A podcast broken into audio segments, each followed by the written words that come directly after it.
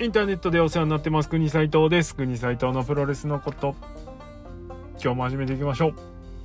国斉藤のプロレスのことはプロレスに人生を狂わされた国斉藤がモメンタム重視で独自の視点から試合の観戦やお話の妄想プロレス界の情報なんかを垂れ流すザ・ベストプロレスポッドキャストソファーです。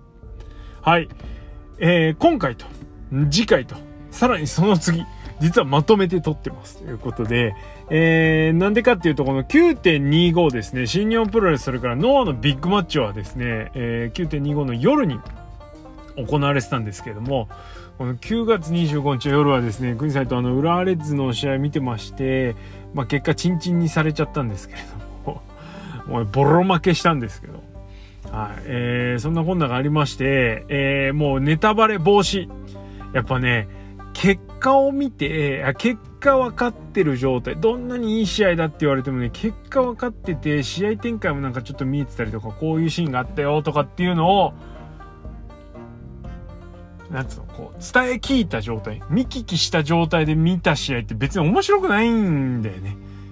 やっぱね、あのー、結果分かんなかったり、えー、生感がないと、いい感想も出てこないというか、うん。なんか、ただ見るだけボケーっとね、になっちゃってね、ろくな感想湧いてこないんで、まあなんで、あのー、情報を完全遮断してですね、はい。追っかけで見させていただきました。いや、なんでね、ちょっと、おっかないのは、なんかこう、みんながこうだって言ってることと、なんか、逆に噛み合わなすぎてなんかちょっと浮くんじゃねえのかなって心配してるんだけど、そんなことは気にしない。はい。ということで、えー、3連弾、えー、お付き合いください。一発目は、えー、新日本プロレス9.25神戸のことでございますよ。えー、新日本プロレスもですね、だいぶ興味が薄れておりまして、もう包み隠さず言いますけれども、はっきり言ってですね、全く興味が湧いていないという状態です。あの、カード見たらね、面白そうな試合だなとか、この選手にこういう風になってほしいなとか、あ、こいつ頑張ってほしいなとか、いろいろあるんですよ。あるんですけど、えー、いかんせんですね。いかんせんなんか、ちょっとどうでもよくなってるというか。まあ理由は正直ちょっといろいろありまして、うーんと、まあちょっと、さすがに長年見たから飽きてきた感と、えー、太鼓判の脳が面白いっていうのと、まああとはやっぱちょっとね、でかいのは、ただけ問題がちょっとありますけど、なんかバカらしくなってきたな、みたいな感じがしちゃってるんで、まあそんなことを言ってはいけないということで、えー、なんだかんだね、見たら面白かったんですけれども、えー、ということで、行きましょう。9.25神戸大会ですね。はい。第1試合、武士、高橋ロム、高木慎吾 VS、ヒクレオ、ケンタ、エルファンタズモです。えこの試合は8分43秒グランドコブラツイストで高木慎吾がエルファンタズモから技あり勝利をしました。えー、G1 の借りを返すような形で、えー、やりましたね。えー、公式の試合結果にはですね、高木がファンタズモに屈辱のスパンキングって書いてあります。あの、スパンキングは公用語でいいんすか？まあ、いっか。はい。ちょっとそこが受けてるポイントです。そこかよって話なんですけどね。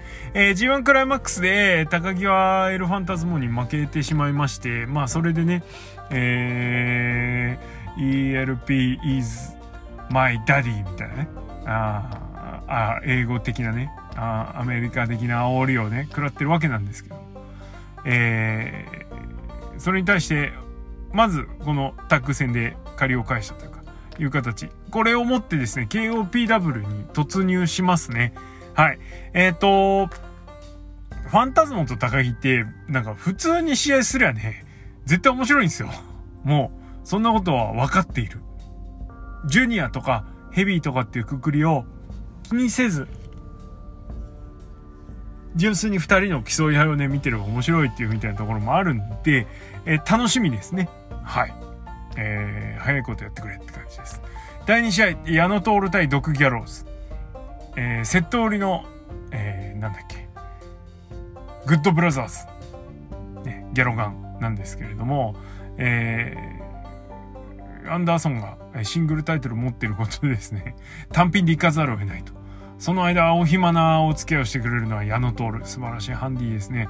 3分45秒、両者リングアウトで引き分け。えー、再戦なんですね、この2人は一応。どうでもいいって感じです。で、えっと、試合はあの矢野がね、こう、おちょくりつつ、ギャローズ怒りつつ、みたいな。怒ったまんま殴ってたらリングアウトになっちゃった、みたいな感じです。あとは特にない。ギャローズオッツって感じです。第3試合、グレートオーカーン、ジェフコブ VS チェイズ・オーエンズ、バッドラック・ファレ。えー、ワールドタッグリーグの公式戦割る2みたいな試合でしたね。半分みたいな。7分57秒、インペリアルドロップでグレートオーカーンがチェーズ・オーエンズから勝利しました。え、この勝利をもって、えー、今、えっ、と、外に持ってかれちゃってる IWGP のタッグタイトルを、えー、ジェフコブ・オーカンが、えっ、と、持っていくと、あ、取りに行くという形になると思います。え、現在のチャンピオンは FTR ですね。えー、AEW のチームです。あの、現、現在、世界屈指のタッグチームと言ってもいいんじゃないでしょうかね。この 2, 2人が持っております、ダックサウド、えー、なんだっけ、キャッシュウィーラーだっけ？はい。が持ってますんで、えー、この攻防感が取り返しに行くという形になると思うんですけれども、えー、っと、実はですね、この FTR は、えー、同じ、ユナイテッドエンパイアのえー、まだ日本に上陸、上陸、新日本マットに上陸してない OG オープンですね。はい。日本の新日本、ん？新日本マット。日本に、日本には上陸しているが、新日本マットには上陸していない。新日本マットには上がっているが、日本の新日本には上がってないという状態です。ややこしいの。はい。えー、王子オープン、カイル・フレッチャー、マーク・デイビス、えー、が挑戦する予定になってます。まあ、同門対決ってなかなかないところではあるんですけれども、ちょっと、あの FTR との試合も楽しみであるんですが、ちょっと展開とか考えると、カイル・フレッチャー、マク・デビースにとってもらっても別にいいかなっていう感じですね。新日本の中でのお話っていうことを考えると、逆にオージーオープンにとってもらって、はい。あの、オージーオープン使ってジェフコブを噛んでくるビッグプロもかましてもいいのかななんていうふうに思ってます。しかし、しかしですよ、このインペリアルドロップがね、まあなんか、合体技なんですけど、どっちのイメージにもない感じの技なんで、ちょっとなーっていう。あの、絵としてもそんなに面白くないし、なんかそれ、どっかのタッグつなぎ技で使ってません？みたいな 合体技なんで、もう、なんかコブの魅力もオーカンの魅力もあんまり出とらん気がするのだが、なんとかならんもんか。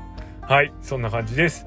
第4試合ザック・セイバージュニア太一 VS 内藤哲也真田は9分32秒太一式下道クラッチ。で、えー、太一が真田から勝利しました、まあ、この2チームの試合はねえっと西武ドームだっけ？のあセミファイナルかなんかで組まれるぐらいの試合なんですけどそれがですねところ変わってですねあとは立場も変わればですね、こんな あの、軽めになるもんかなというところあります。はい。え、内藤とザックがいるんで、まあそこも軸にはなってたんですけど、この試合のメインは太一と真田、えー、ですね。で、なんか、まあ、なんか仲いいじゃないですか。真田と太一。仲悪くはないですよね、どう見ても。明らかに仲良さそう。すっごい仲良さそう。ね、意思疎通できてるなって感じなんですけど、えー、なんかいろいろね、あのー、胸筋で張り合ったりとかね、してるわけなんですけれども、はい、なんかむつまじく対抗意識をね、高め合ってるなって感じです。そんな二人がで軸になってるんで、せっかくザックの試合なのに、あんまりザックが、なんかこう躍動しないみたいな感じでしたね。はい。残念。最後、あの、なぜかパンタロン半脱ぎで、なんか中途半端にこう、かぶせて、や、第一式下道クラッチでこう、技ありみたいな感じだったんですけど、あの、パンタロン脱いでかぶせた意味は何かあったのかなはい。気になる。次行ってみよう。第5試合、えー、TMDK、ジョナ、えー、バッドデュードティト、シェイン・ヘイスト、バーサス、オカダ・カズチカ、真壁刀義、本間朋晃は12分9秒、えー、トピードで、ジョナが本間から勝利してます。まあ、あのーこの試合はジョナ、オカダが10.10の両国で、えーと、対戦が決まってまして、まあ、そこをめがけてねこのシリーズずっと多分やってるんでしょう でしょうというのはあのよく知らないからなんですけど。何よりも嬉しいのはね、ティーム DK に、あの、新ヘイストが来てくれてるっていうことが一番嬉しいですね。久々の日本マット登場ということ。えー、輝きは失っていないんですが、えー、役割上ですね、新兵士と第三の男みたいになっちゃってるのがちょっとね、なんか、サイン会のポートレートの値段も第三の男みたいな感じになってたらしく。ちょっとちょっとおいおいって感じなんですけど、バッドデュードティトより上だろうと思いって見てるとですよ。見てると、見てたら、あの、バッドデュードティト、ゴリゴリの第二の男やってるんですよね。いやー、いいな、バッドデュードティトは。ジョナーどうこうじゃなくてね、ティトがいい。で、ティト何がいいかっていうと、こう、アメリカじゃあんま使い物になんなくて、使い物になんないって言うと言い方悪いですけどね。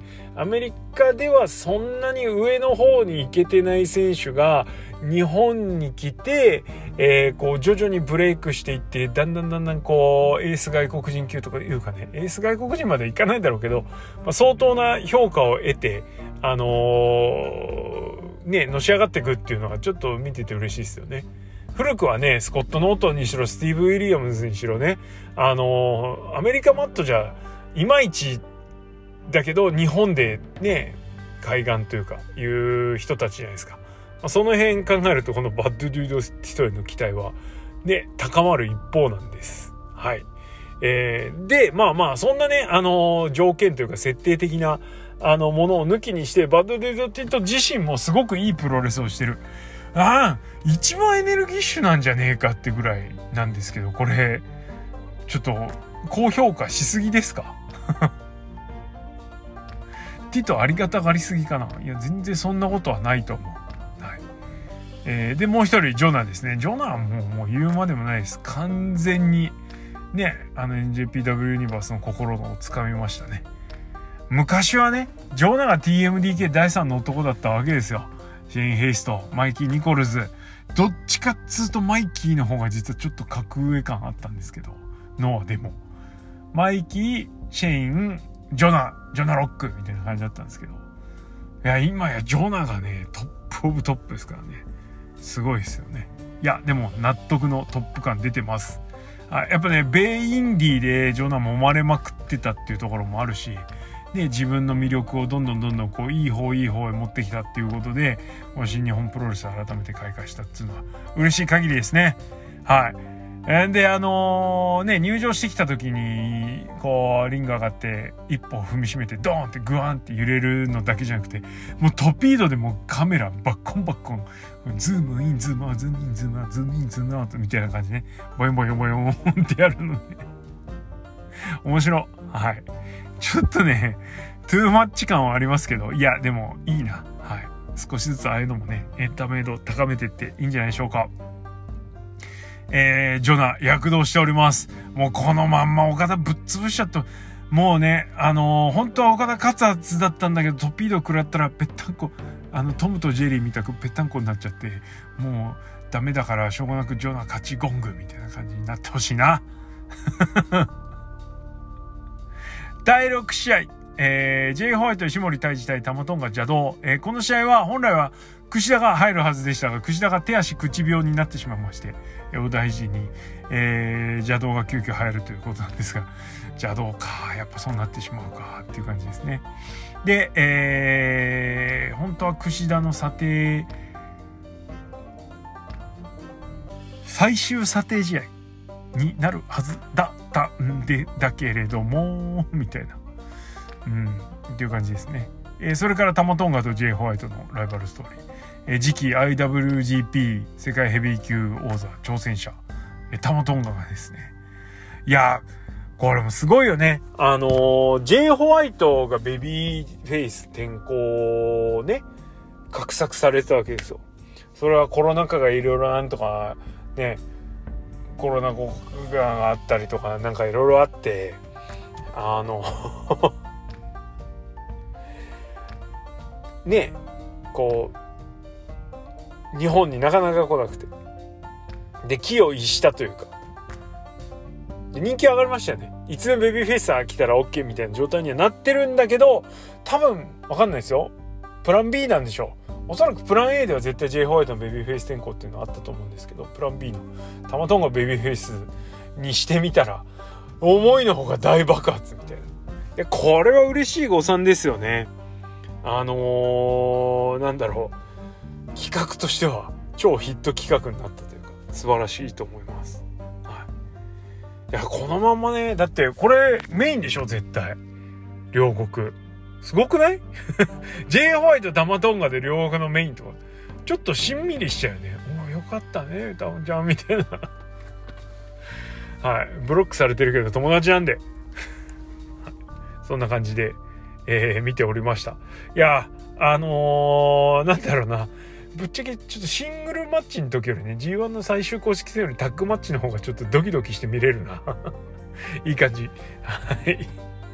まあね、両国のカードっつったらもうほら、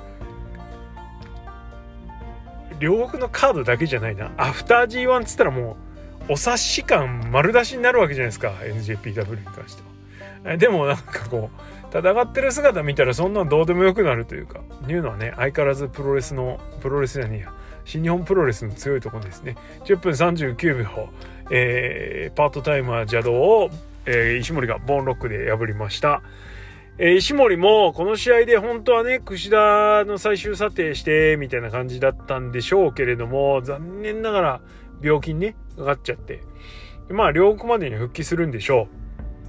えー、すぐ挑戦っていうのは気に食わなかったから査定したけど、もやっとして、試合ね、最後試合できないでもやっとしてっから、あのー、けじめ、俺自身がお前にけじめつけてやるってことで、ノンタイトルシングルやるということになりました。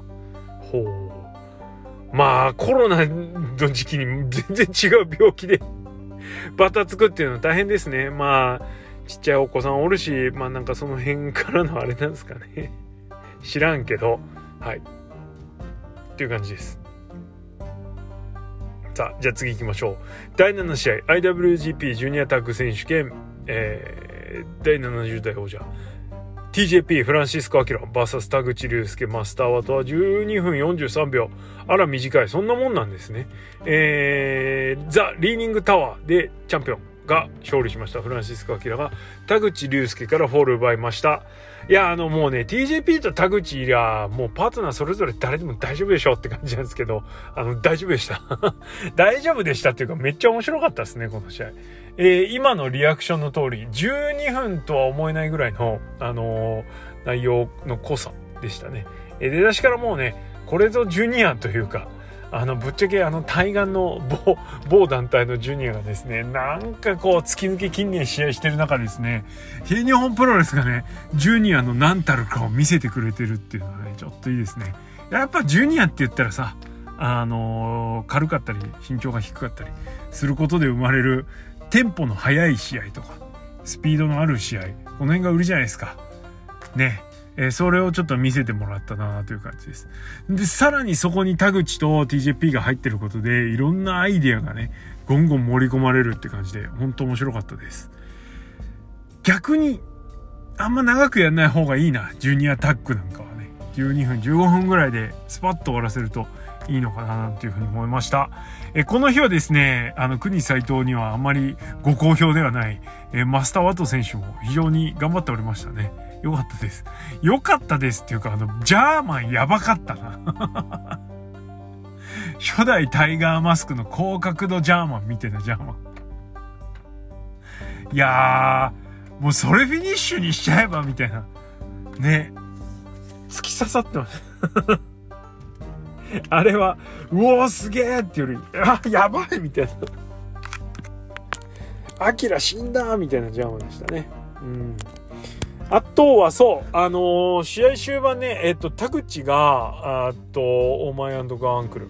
アンクルホールドをかけてるところに、の横をね、こう、走って、えー、なんだ、あれ、こう、くるくる回るやつ。後がくるくる回るやつだよ。なんだっけ？えー、トルニージョ。トルニージョでほら、場外の TJP にね、向かって飛んでて分断したじゃないですか。あ、これフィニッシュになるやつだと思って。で場外弾攻めてる方が場外弾で分断してみたいなところはもうフィニッシュの流れじゃないですかそこを裏切ってきたのがちょっとすげえなと思いましたねはいえー、でその後フィニッシュですよえっ、ー、と6 or 9、えー、田口が持ち上げてるところに、えー、ワトのコンプリートショット、えー、を決めるやつ、えー、ACH はあれ何だったかな？フェイスクラッシャーだったかな？えー、デビちゃんはドドンスズスローンとかね。えー、田口のタッグパートナー漏れなくあの田口が持ち上げたところに何かを合わせるっていうこうお決まりのパターンがあるじゃないですか。えー、このワトとのタッグは609、えー、ワトの方がコンプリートショットをはめるんですけど、え、これの助走に入ったところに TJP がカット入るんですね。で、T、このカットに入った TJP、えー、ワトに、えー、飛びつきのコンプリートショットを狙ってるワトに、えー、TJP もコンプリートショット決めるんですけど、これ受けミスったんだかそういう受けだったんだか全然わかんないんですけど、これまたワトがぶっ刺さってまして TJP これはアキラの分みたいな感じでね。あの、すげえランニングコンプリートショットでワトがもうほんと心配になるぐらい突き刺さるのね。まあ、あんだけ刺さったらもう終わりだわなということで、えー、TJP が、のファイナルカット、それから、アキラのダイビングフットスタンプのアウトオーバータイムの逆バージョンみたいなね。全部ひっくり返りました、みたいな。アウトオーバータイム知ってますネックブリーカーとムーンサルトのね、あの合体技なんですけど。これのファイナルカットフットスタンプバージョンからの、えー、ハイジャック、えー、式の、えー、なんだ、カッターですね。リーニングタワー。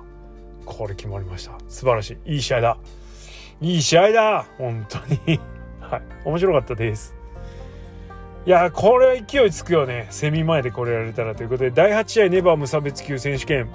えー、チャンピオンカール・アンダーソンに挑む挑戦者棚橋宏なんですけども13分37秒えー、ガンスタンでアンダーソンが勝利。いや、これはびっくりしたな。何がびっくりしたって、あのー、試合のボルテージ上がる前にガンスタンで終わるっていう。あの、正直この試合、棚橋勝つと思ってました。なあ、まあ、だって、さすがにアンダーソン小屋しにはならんでしょみたいな。言い方悪いですけど。ん？もうち、ただそんだけです。あの、この試合にか、かこうかけてくる2人のなんとかとかドラマがこうとかそんなん関係ないね。もう正しく勝つんでしょ。ねネバー巻くんでしょとりあえず正しいとか思ってたら。しかもねグップラなんかさタッグチームなんだからさめんどくせえじゃん。シングル任せたら。と思ったら。と思ったらですよ。まあ試合時間そこそこ。これはねあまあ確かにそうだよね。みたいな。えー棚橋がこう逆転のツイストシャウトに行くところをガンスタンみたいな。もうね、完全にこう、アンダーソンに対してこう攻められて逆転で棚橋がすごいいい試合いいベビーフェイスの勝ち方するぐらい思って見てたらなんかアンダーソンちょっとピリッとしねえな。ちょっと言い方ほんとすいません。じゃあなんかピリッとしねえな、みたいな、なんかどっちもなんかこう みたいな感じで試合見てたら、終わらない、絶対終わんないと思ってたところでズバーンって終わったんで、ああみたいな。ね、あのー、慌てましたよ、さすがに。だいぶ慌てた。でね、この試合短かったんですけど、まあで、スフィニッシュもね、結構インパクトはでかかったんですけれども、どもですよ。これ試合後ですよ、これ。これ試合後。えー、まあ、試合途中にギャローズがね、えー、っと、乱入してこようとして、それを矢野が妨害したりして。で、えー、試合終わった後ギャローズが矢野ボコってるわけです。で、そこに J もやってくると。で、J とグップラ二人でもう棚橋矢野をボコりまくってる。で、そこに玉が救出に現れると。あ、もうかっこいいな、玉な。で、かっこいいなで、3人をこう、吹っ飛ばして、で、J がね、こう、ヘボいキャラみたいな感じで、やめてくれーみたいな感じになったところに、ヒクレオが来て。で、ヒクレオ来たら J がまたね、ほらーみたいな。ほらー来たぞ最終兵器みたいな感じで。どやーってやったら、やったらですよ、あのおもむろにヒクレオがですね、そのドヤル J の首根っこを捕まえて、えー、玉に投げつけてガンスタン決める。そして抱き合うヒクレオタマみたいな。兄弟の抱擁。うおドカーンみたいな。すごいな。やっぱね、こういうお話プロレスをね、外国人に任せると、いいことしかない。素晴らしい。よかったですね。ヒクレをね、あの、GOD を捨てて、こう、バレットクラブを選んだみたいな感じで、えー、そうなん？と思って。なんかどうなんだろうなとか思ってたんですけど、J の下でしょ？みたいな。まあ、これからライジングスターのね、J、そんな年大きく離れてない J にそこまでこう上になられてさ、こうなんか用心棒感みたいなね。あのちょっと美味しくないよなとか思ってたら、ね、まさかのですよ。合流。いいもんに合流。いや、いいっすね。いいわ。ほんと。いや、もうこのど、ここまでひっくるめてこの日の寝はって感じだよね。はい。面白かったです。素晴らしい。いや、あの、ベビーフェイスにさらにこう、なんつうの、強いのが加わったっていう感じで、仲間が加わった感もね、すごくいいですね。はい。楽しみ、これからが。GOD、いやー、ここまでベビーフェイス化すると思ってた !GOD! すごくね。ね、こうなると、あの、タンガロアの復帰も待たれますね。はい、戻ってきてほしいです。いや、両国高まるわ。いくら結果が見えてるとはいえ。そういうことを言ってはいけないということで、メインイベント第9試合 IWGP US ヘビー級選手権チャンピオンウィル・オスプレイチャレンジャーデビッド・フィンレイは28分22秒、えー、ストーンブレイカーでウィル・オスプレイが勝利して2度目の防衛を果たしました。まずこの試合、えー、G1 クライマックスでのまさかの、えー、番狂わせということでフィンレイが勝って US ベルトに挑戦すると。この挑戦する時の下りが良かったですね。えー、バックステージでね、全てを出し切ったのに届かなかった G1 クライマックスの優勝というところでね、もうどうしたらいいんだみたいになってるところで、ああみたいな。そんなことで落ち込んでる暇ねえぞみたいな。ややもするとエールみたいな感じでね、あのバックステでフィンレイが US 王座の挑戦を表明をしました。えー、G1 で勢いを得てですね、えーでもうなんかこの US ヘビー級選手権もねモメンタム風追い風吹きまくってて、えー、まあ US ヘビーぐらいだったらもしかしたら G1 後のシリーズだけどタイトル動いちゃうかなみたいな軽さもあってですね結構大きかったですね。でえっとその辺の要素を含めてですねフィンで行けっていうムードはすごく強かったのかななんていうふうに思います。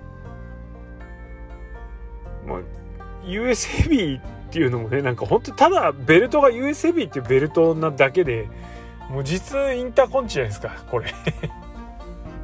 もう一個のベルトっていう以上の意味はもう IWGPUS ヘビーにはないので、うん、まあもう一個で赤くてかっこいいベルトっていうね。そこにフィンレイがコスチュームでね USA 出してきてお前を言う大概 USA じゃねえだろみたいな感じもあるんですけどルーツはねでもまあまあいいか。はい。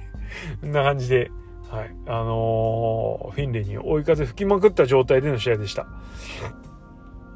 で、えー、試合はね、えっと、まあ、そうだな、オスプレイが、えー、まあ、なんか、あったんですよね、いろいろね。えー、結構荒れた試合というか、えー、デビッド・フィンレイはベビーフェイスなんだけど、えー、何でもやりますよみたいな感じ。ちょっと無鉄砲な感じがいいですね。またこれ新しいキャラですね。でテーブルも何でも使うよみたいな感じなんですけどえー、っとあれだ。そう、えー、オスプレイ優勢の中ですね。うんと場外にテーブルを設置してそこに落とそうとするんだけれどもちょっとダメで。でテーブルにね顔面打ちつけまくってえー、でその顔面打ちつけられてるフィンレイがですねちょっと一休みしてる間にあの例の棒なんだっけシレイリを持って、えー、密かに持ってででオスプレイにテーブルに頭をもう一回バツ場外設置したテーブルに頭ゴーンってぶつけられた拍子にあのー、オスプレイの手を押さえて、その手にめがけてそのシレリ棒を切れをね、バツンってぶったたいて、オスプレイ指痛いみたいな。大逆転 ずるいな。ただこれが許されるんだな、今のフィンレイの無鉄砲キャラは。はい。えー、これで大逆転をしますと。で、えっと、フィンレイは、えっと、エプロンからのアシッドドロップ、もう実質コーナーからですね、アシッドドロップだから。で、テーブルの上に、えっと、行く、行ってテーブルクラッシュシーンのはずだったんですけど、いや、ちょっと、日本のテーブル2連はなかなか割れねえっすね。はい。あの、綺麗に割れずに、逆にそれが痛いみたいな感じになっちゃうんですけど。いや、あれ痛そうだったな。で、やり直し、やり直しとか言ってはいけない。えー、パワーボムで、えー、テーブルぶっ壊して、で、リング戻してという感じでした。ただね、こっからちょっといまいちでしたね。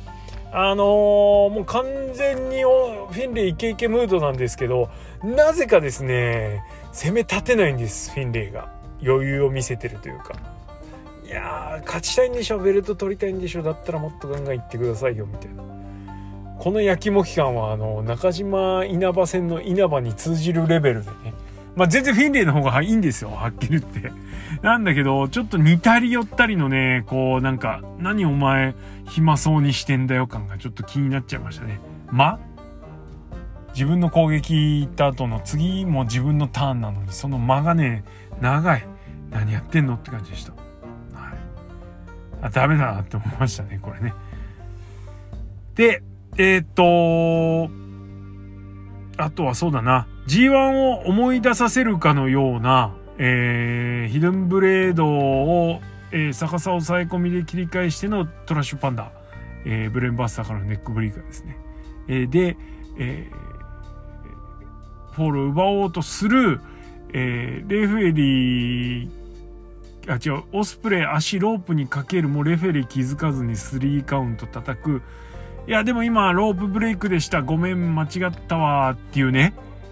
今、あの、海外でちょっと流行りのあれですよ。今っていうか最近流行りの。あの、実はロープブレイクでした。だから今の試合俺3つ叩いたけど、今のなしってやつ。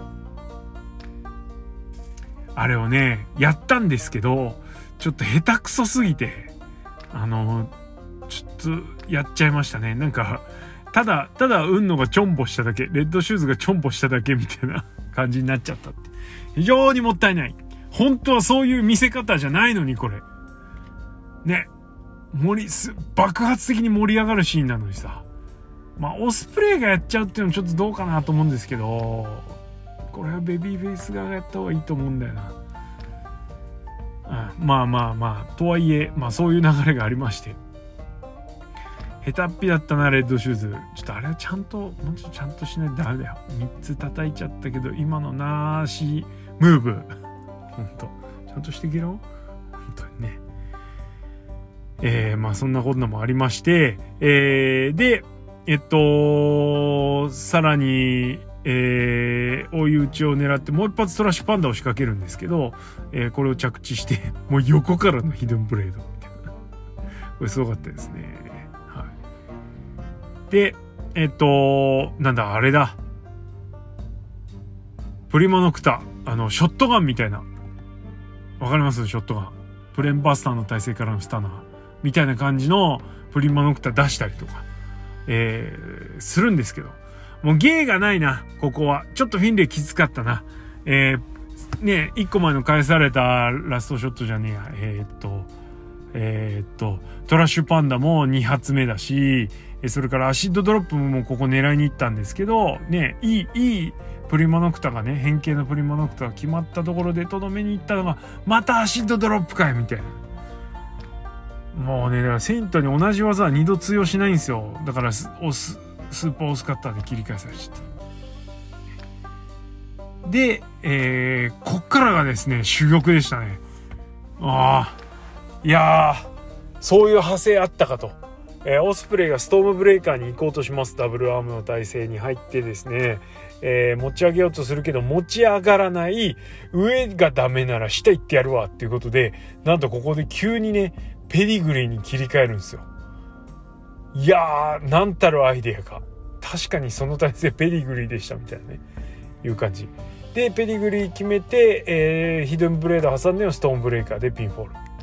いやちょっとフィンレの最後うーんみたいなシーンはあれどもですね非常にあのビッグスポットをいっぱい盛り込まれてたし最後のドライブガンはさすがのオスプレイっていう感じでしたねはい素晴らしい試合でしたそしてこの試合が終わった後なんと内藤が出てくると。なんで？みたいな。はあみたいな。内藤がさなんかあのー、どうですか？オスプレイさんとか言って。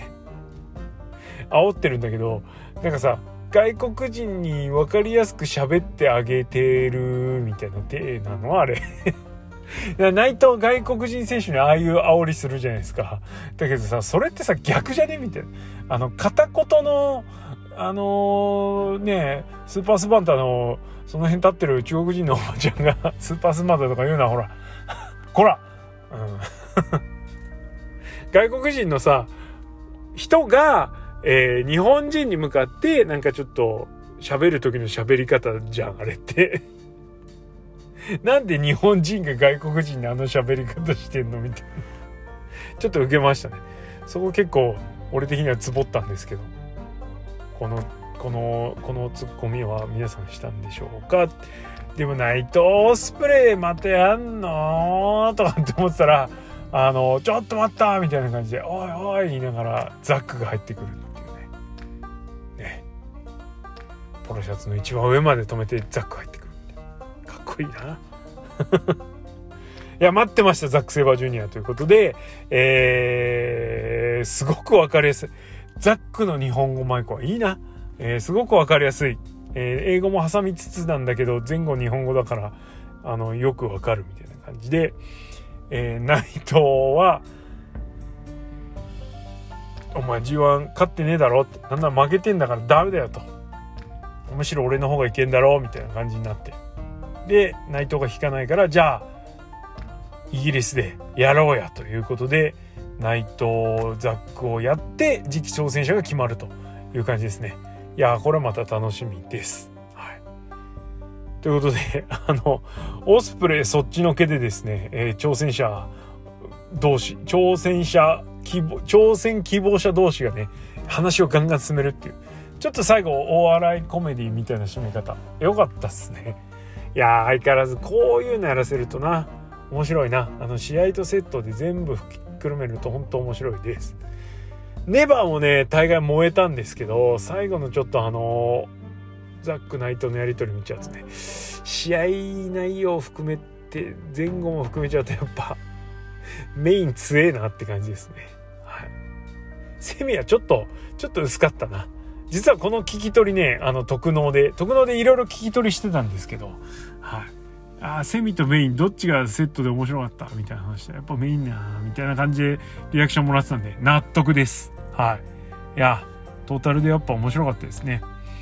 ということで、まあ、いろいろ決まりまして、えー、両国、それから、10月1日2日のイギリス大会に向けていろいろカードが決まっておりますので最後にねそちらの紹介をしておきたいと思います。え先にある方から説明していこうかな。えー、10.1、えー、ロンドンロイヤルクエスト、えー、こちらではですね目玉カードとしてなんと、えー、ウィル・オースプレイ VS、えー、海の翔太が決まっております。